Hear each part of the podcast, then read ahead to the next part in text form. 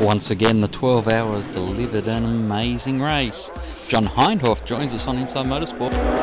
John Hindhaugh has called a lot of motor racing at Bathurst, particularly with the last three 12 hours. But on Monday, he got to jump in a race car and give the mountain a try himself.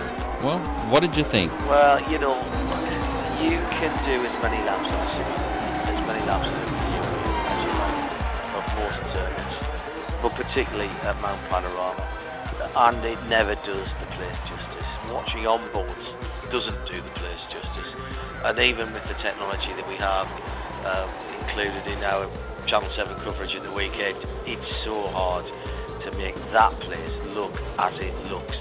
The thing that everybody always says, always, always, always, and funny enough, I was talking to Steven Kane on Thursday night last week about this, it's narrower and steeper than you ever do. Now, clearly, I've driven street cars around there, we've been very lucky in the last three years to have been given access when the mountain has been closed, so we've known that there was nothing coming the other way.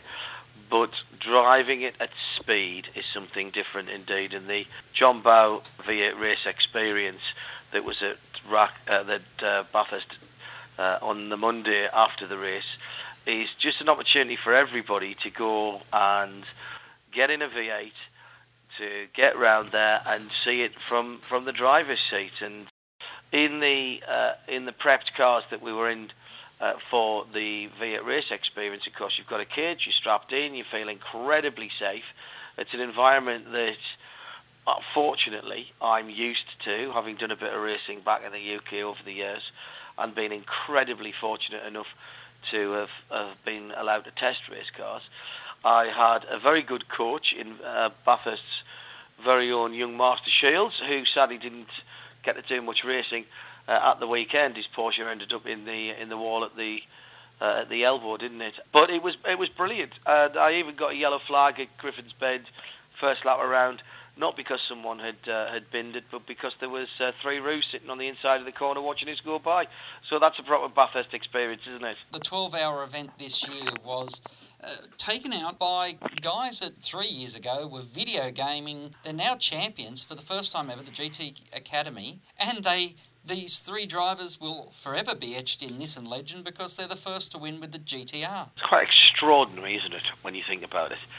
Um, the GT Academy, Nissan's GT Academy, has been underway for what five, six years now, and the original winner, Lucas Ordonez, and we wait to see what his fate will be this year. Although one might think that he might be involved in that uh, Le Mans program with the GTR LM, that amazing front-wheel drive beast that Ben Bowlby has come up with to go to Le Mans this year. You've got Jan Mardenborough, he's come through that, the young British superstar. And the two guys at the weekend, Wolfie Reip and Florian Strauss, Belgian and German, between them with less than three years racing experience. Chiyo San, a little bit more experience, of course, was here last year, was exceedingly quick, but he, I think, came of age this year. Those two, the other two, the uh, the two Europeans, they have earned their right to be professional racing drivers. Now, I know that there are one or two people who will point the finger at that car and say that was a factory car, that was a set of works drivers.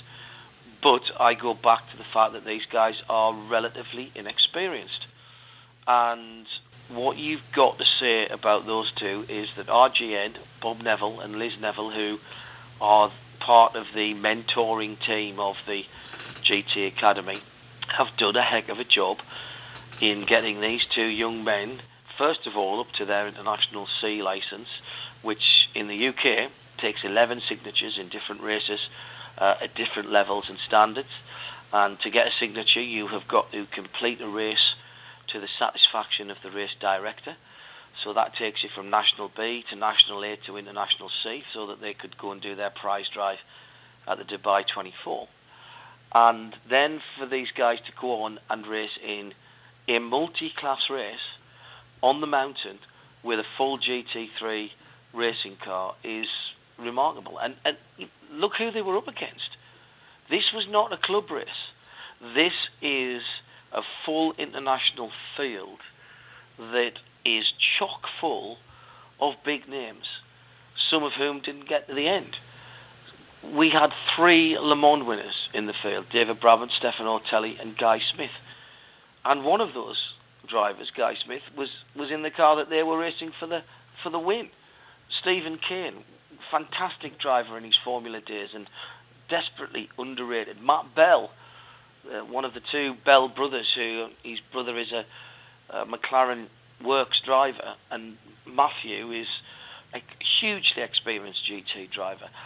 You had Stefan Mücke in there for Aston Martin. You had Laurent Vanthoor. Now, the fastest man ever in timed competition over the mountain with that ridiculous 202, low 202, faster than even an F3 car.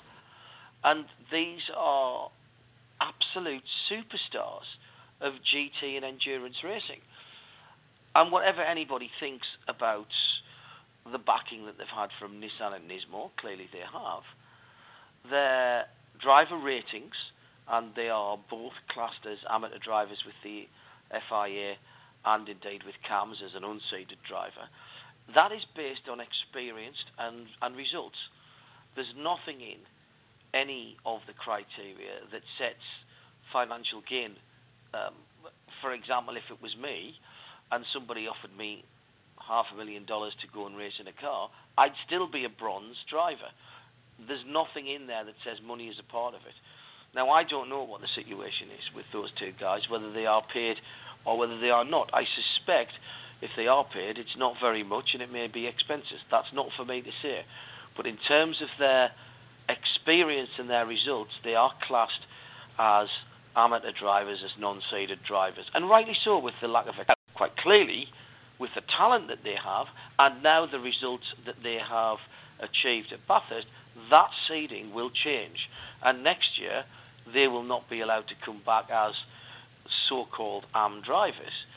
But you cannot take away that what they have achieved this year for themselves and for Nissan was, was quite extraordinary in terms of their driving ability as well as their maturity. And it's, it's an absolute fairy tale, isn't it, to be honest? Chiyo-san is the Japanese driver that passed two cars on the last lap to take the Bathurst 12 hour victory. I congratulated him after the event. Uh, thank you very much. This is, uh, sorry, it's, I couldn't imagine what's going on. Uh, it's just awesome because uh, I just want to say thank you for the team and the teammate Florian and uh, Wolfgang because uh, uh, we have a just uh, just a big story yeah, because uh, since 1992 it's a legendary Nissan GTR won here, but uh, we it's since oh, 20 years ago, mm-hmm. and then we uh, we come, came back last year, but our race ended only a couple of hours in my stint because of the big accident. It's so disappointed and uh, sorry for the team uh, because this is big project of Nissan. And, uh, we uh, and then uh, I come back. I, I could come back here this year, and but uh, yesterday I cat I I got P3 in overall in quali, but I'm not so happy because I hit the wall after this lap. Mm and the team worked very very hard in last night to fix the car. It was big damage with GTR. Yeah, uh, yeah. I have to do bring good result for the team, but uh, uh, I couldn't imagine like that uh, on, uh, at last couple of minutes. it's just amazing uh, because we had a chance to get cat to the top in the last restart, and uh, I saw it's just now or never. And I try to push harder and uh, catch to the Bentley. It's, uh, That's all we have time for this week on Inside Motorsport. Until next time round, keep smiling and bye for now. Inside Motorsport is produced by Thunder Media for the Community Radio Network.